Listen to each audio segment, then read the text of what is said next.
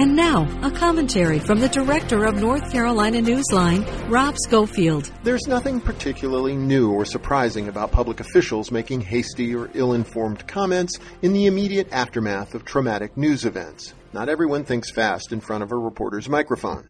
In the case, however, of State House Speaker Tim Moore and his take on the recent terrifying gun violence incidents at UNC Chapel Hill, all a body can do is shake their head in wonder and disgust. Amazingly, Moore used the incident as an excuse to attack the idea of gun-free zones, saying the one on the Chapel Hill campus was, quote, clearly not working. Earthed Speaker Moore, by such convoluted logic, society would do away with laws against everything from speeding to child abuse to bank robbery because, after all, a lot of people violate them. The bottom line, the answer to the national gun violence crisis is better safety laws and better enforcement, not the Dodge City free-for-all Moore suggests and it's a sad commentary on our state that a powerful leader like Moore would even question something so patently obvious. For NC Newsline, I'm Rob Schofield.